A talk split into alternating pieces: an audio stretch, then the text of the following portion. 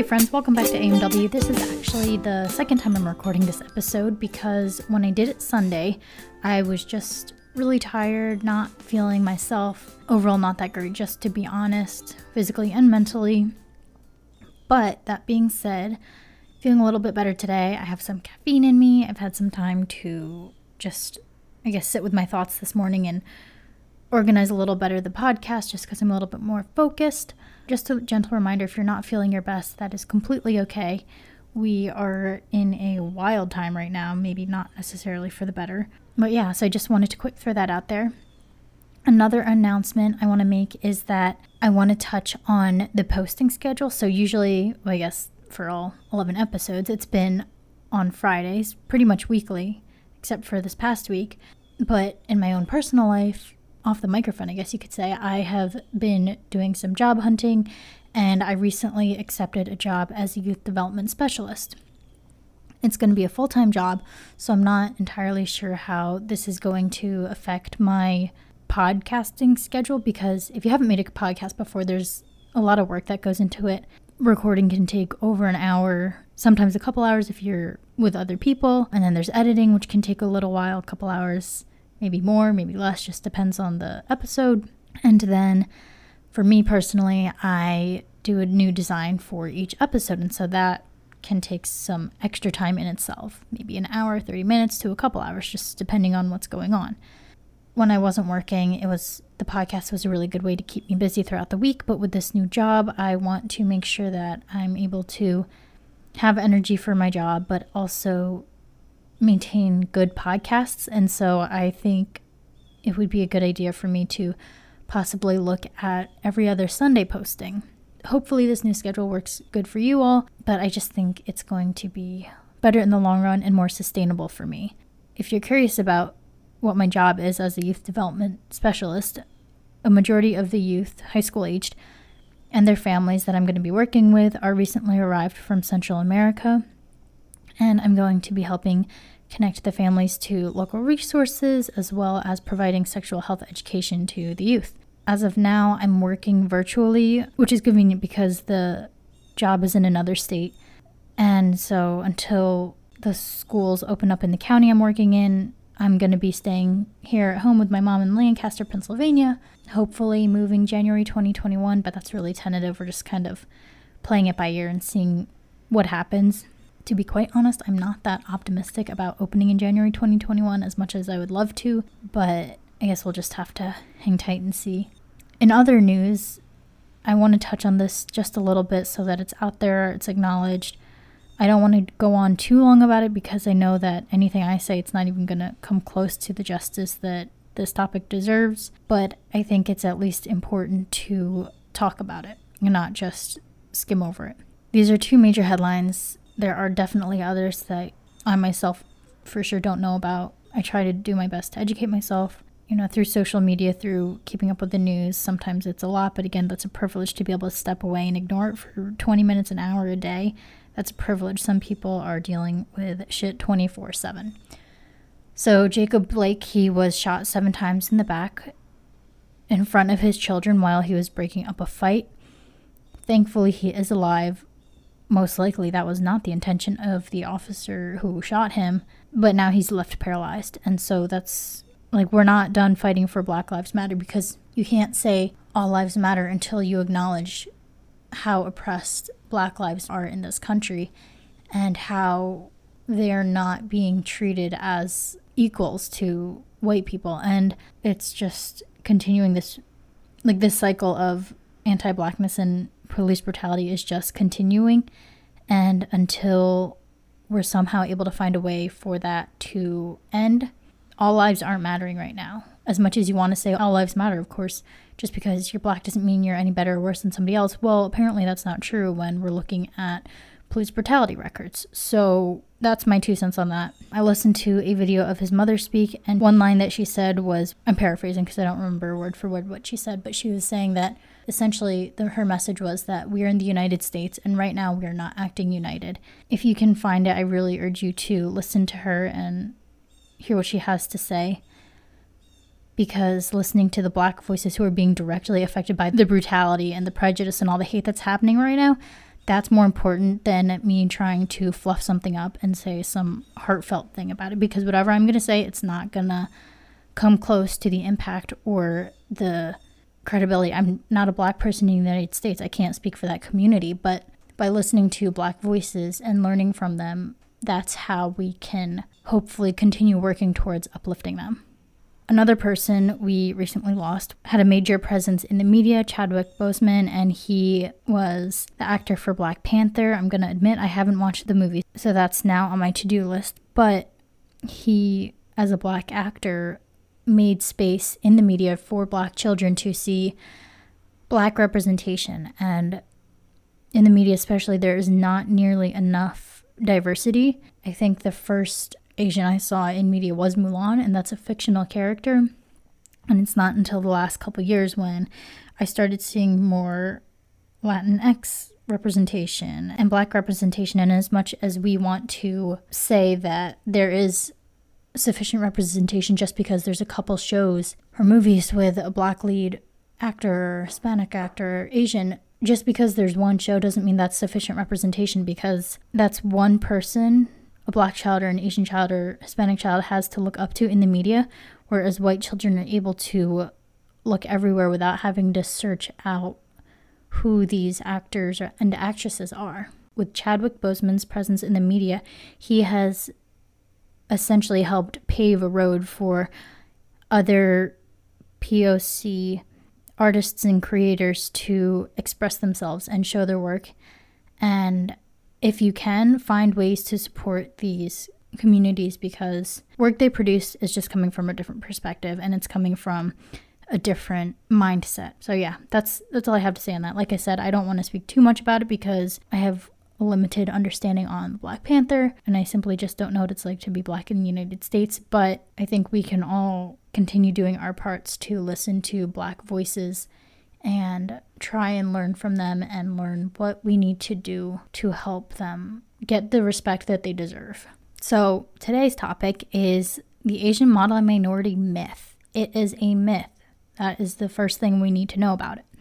Secondly, it essentially says that Asians are an outstanding minority group who overall do better than other minority groups it places a high expectation on Asian Americans, but but it also perpetuates a broken system, basically saying that other minority groups just need to work harder and ignores the blatant racism towards them. For example, blacks, Hispanics, Native American, and other races. Some stereotypes that come with the Asian model minority myth are that Asians are smart, they're hardworking, they play musical instruments, they can speak two or more languages, they're always successful, good at everything they do. And although these stereotypes are good and they're positive, well, I don't want to say po- they're good, but they're positive, they can also be really harmful to mental health. From my point of view, I have internalized these expectations put on me by society because of my skin.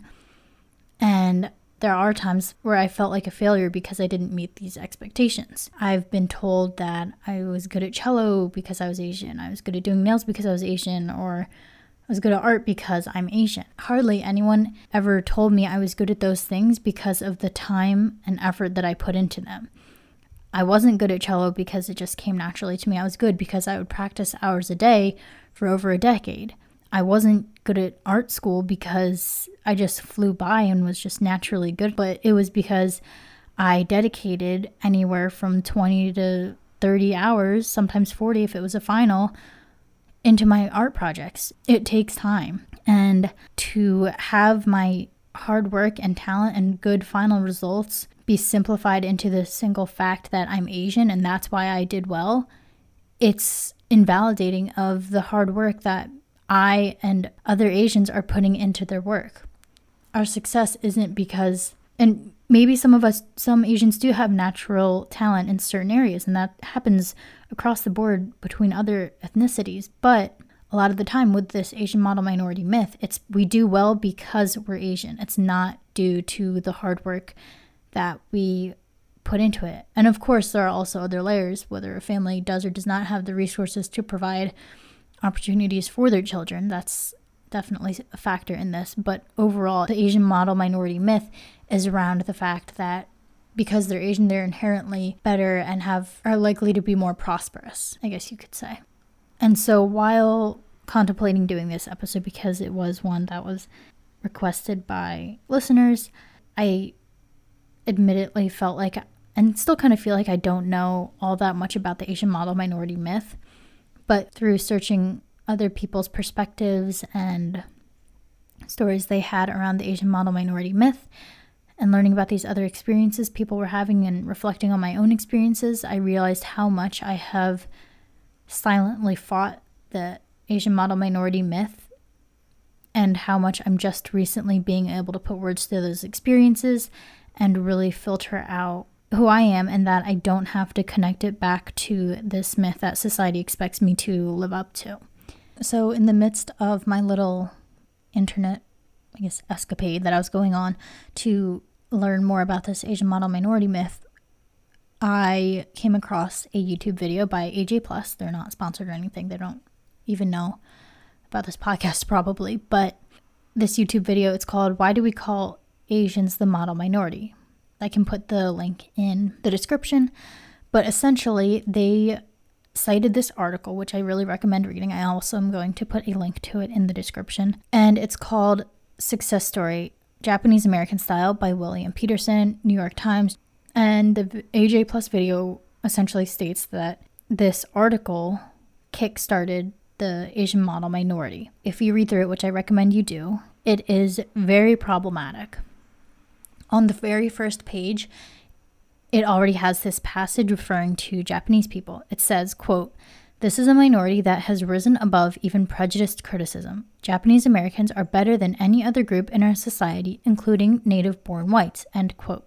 It's already idolizing Japanese people and then later spreading this Asian model minority myth over to other sectors of the Asian population. And it's saying that it's saying that Japanese people and Asian people are better than other ethnic groups, which is straight up not true. This Asian model minority myth is something that adoptees and native born and immigrants and children of immigrants, it's something that those Asians carry with them and internalize. It's also developed to push down other ethnic minorities.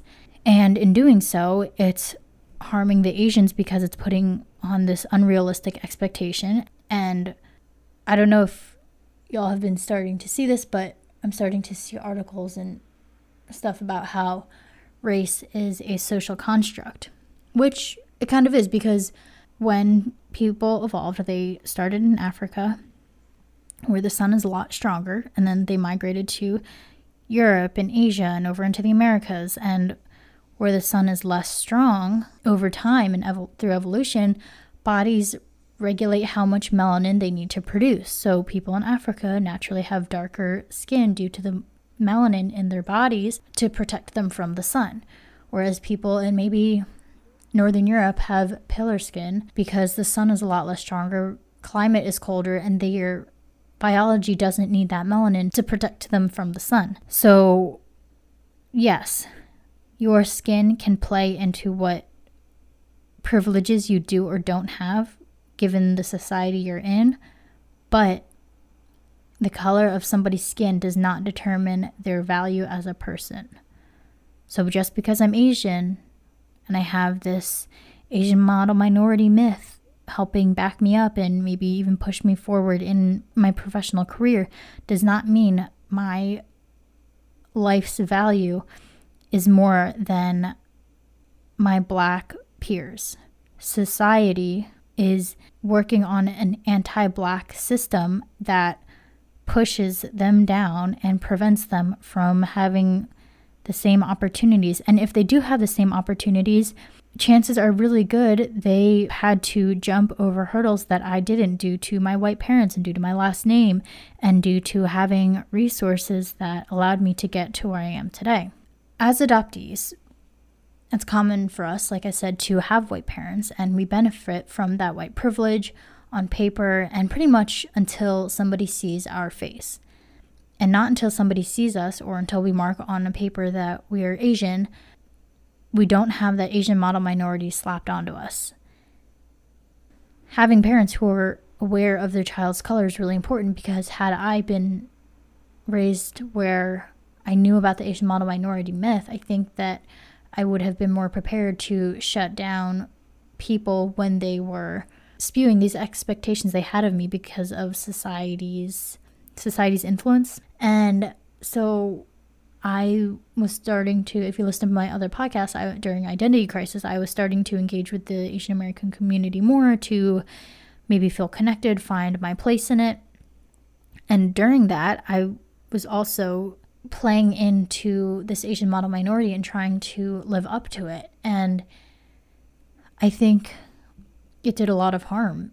I was stressed about doing well, obeying my parents, not causing conflict, um, just following the directions, following the herd, doing well in everything except math and science because if you listen to my episodes you also know that I suck at math. I I kind of gave up on my ability to do math well around 5th grade when I massively failed a test. I don't know. I guess my brain just isn't wired that way, so that's something I gave up on, but trying to live up to the other stereotypes did have an impact on my confidence level. Also, this is just a side note. If your child isn't doing well in a subject, it's not the end of the world. Their mental and emotional health is so much more important than if they get a 27 on a math test like I did in fifth grade.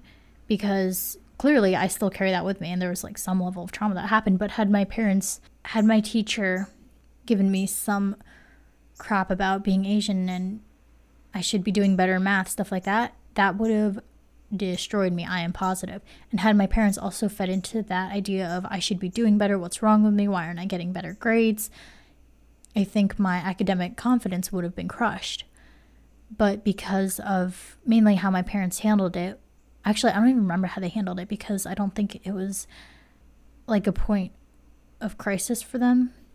Like it wasn't something that they were gonna be devastated over because A, it was fifth grade, B, they knew I was like terrible at math. I already had like a tutor for a couple years, and I had a math tutor through high school, pretty much like through my SATs, and like how you deal with that as a parent and how you do or don't play into these expectations you have of your child, especially if your child is of color, and if you don't address how to clap back at and shut down these stereotypes that society holds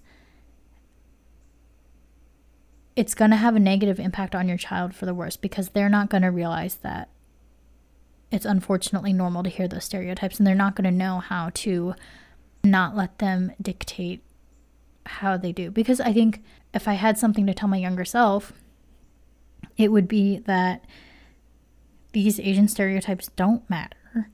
You are going to grow up to be somebody who does their own thing no matter what other people say I'm very, if you know me in person, you know I'm kind of like, I don't want to say thick headed, but I'm very set in my ways. And if there's something I want to do, I'm going to do it. I wish that I could tell my younger self. I eventually began gaining confidence to speak up for myself. And that, yeah, it might take 10 years, but it's going to be worth it. Because, especially in this last week, I've had a major shift in my attitude, and it's showing in my personal life. And by being able to stick up for myself and know that I can do certain things because of my hard work and not because I'm Asian is something I take pride in because I know I didn't learn Spanish overnight. If you know me, that took like 10 years. And I know that I am not good at art just because it's natural to me. I worked really freaking hard at it. And if you can work with your child and help them understand that those stereotypes, unfortunately, they are put on by society, but that doesn't mean they have to follow them. And if you can help your child realize that and realize if they're old enough to understand that that that the Asian model minority was used to oppress others and help them understand how detrimental it is not only to them and their own and their self-esteem but how detrimental it is to other ethnic minorities if you're able to do that as a parent, that is fantastic. If you want to talk about how you can go about doing it, I am open to having that conversation with you. And I don't have it all figured out, but maybe we can figure out something together because every child is different. They all have their own attitudes, and what might work for one child could possibly not work for another. So if you want to have that conversation, please send me an email or a message on Instagram. I love to hear from you. With one of my earlier episodes, a parent had reached out to me, and I feel like we had a really good conversation about how to work through something with her child and how she can support her child best. I essentially gave what I would have liked to be done, and I let the parent mold that to their child because I don't know their child, and I'm hoping that the parent knows their boundaries to figure out, based on my experience, what a good plan of action would be in their situation. So at the end of the day, the Asian model minority, it's a myth for a reason. I tried in my middle school years, high school years, I tried to follow this myth and to play into it because that's what I thought I was supposed to do as an Asian American. But now, as I'm in my, I guess, later into my young adulthood, I'm figuring out that that's not what I have to do. I can do what I want within reason, and that these stereotypes were put on by society and they're destructive to the mental health of Asian Americans as well as oppressive to other minority groups. It's setting that benchmark, like I said earlier, of expectations, and it's ignoring the fact that our system is racist. So, if you want to continue this conversation, I would love, love to hear from you. Let me know how you've experienced the Asian model minority myth. How has it affected you? If you have questions about what to do in certain situations, I would love to hear from you and talk it through. Uh, my inbox is always open. Send me an email with any messages you have at adopteemeetsworld at gmail.com or you can leave a direct message from me on Instagram or comment at adopteemeetsworld underscore. I love hearing from you. I love the feedback. I love just the comments and any questions you may or may not have. Just knowing that there's other people out there who can relate to me and my experiences, and so that we create this great community that is AMW. Next week, I'm not sure that I will be posting because my work starts September 8th, but we'll see. Follow me on Instagram, that's where I'm most active. You can check out my Instagram stories for updates on when things are going to get posted. And if you're listening on a platform where you can give this podcast a rating, please give it five stars, leave a comment. So I'll talk to you soon. Bye.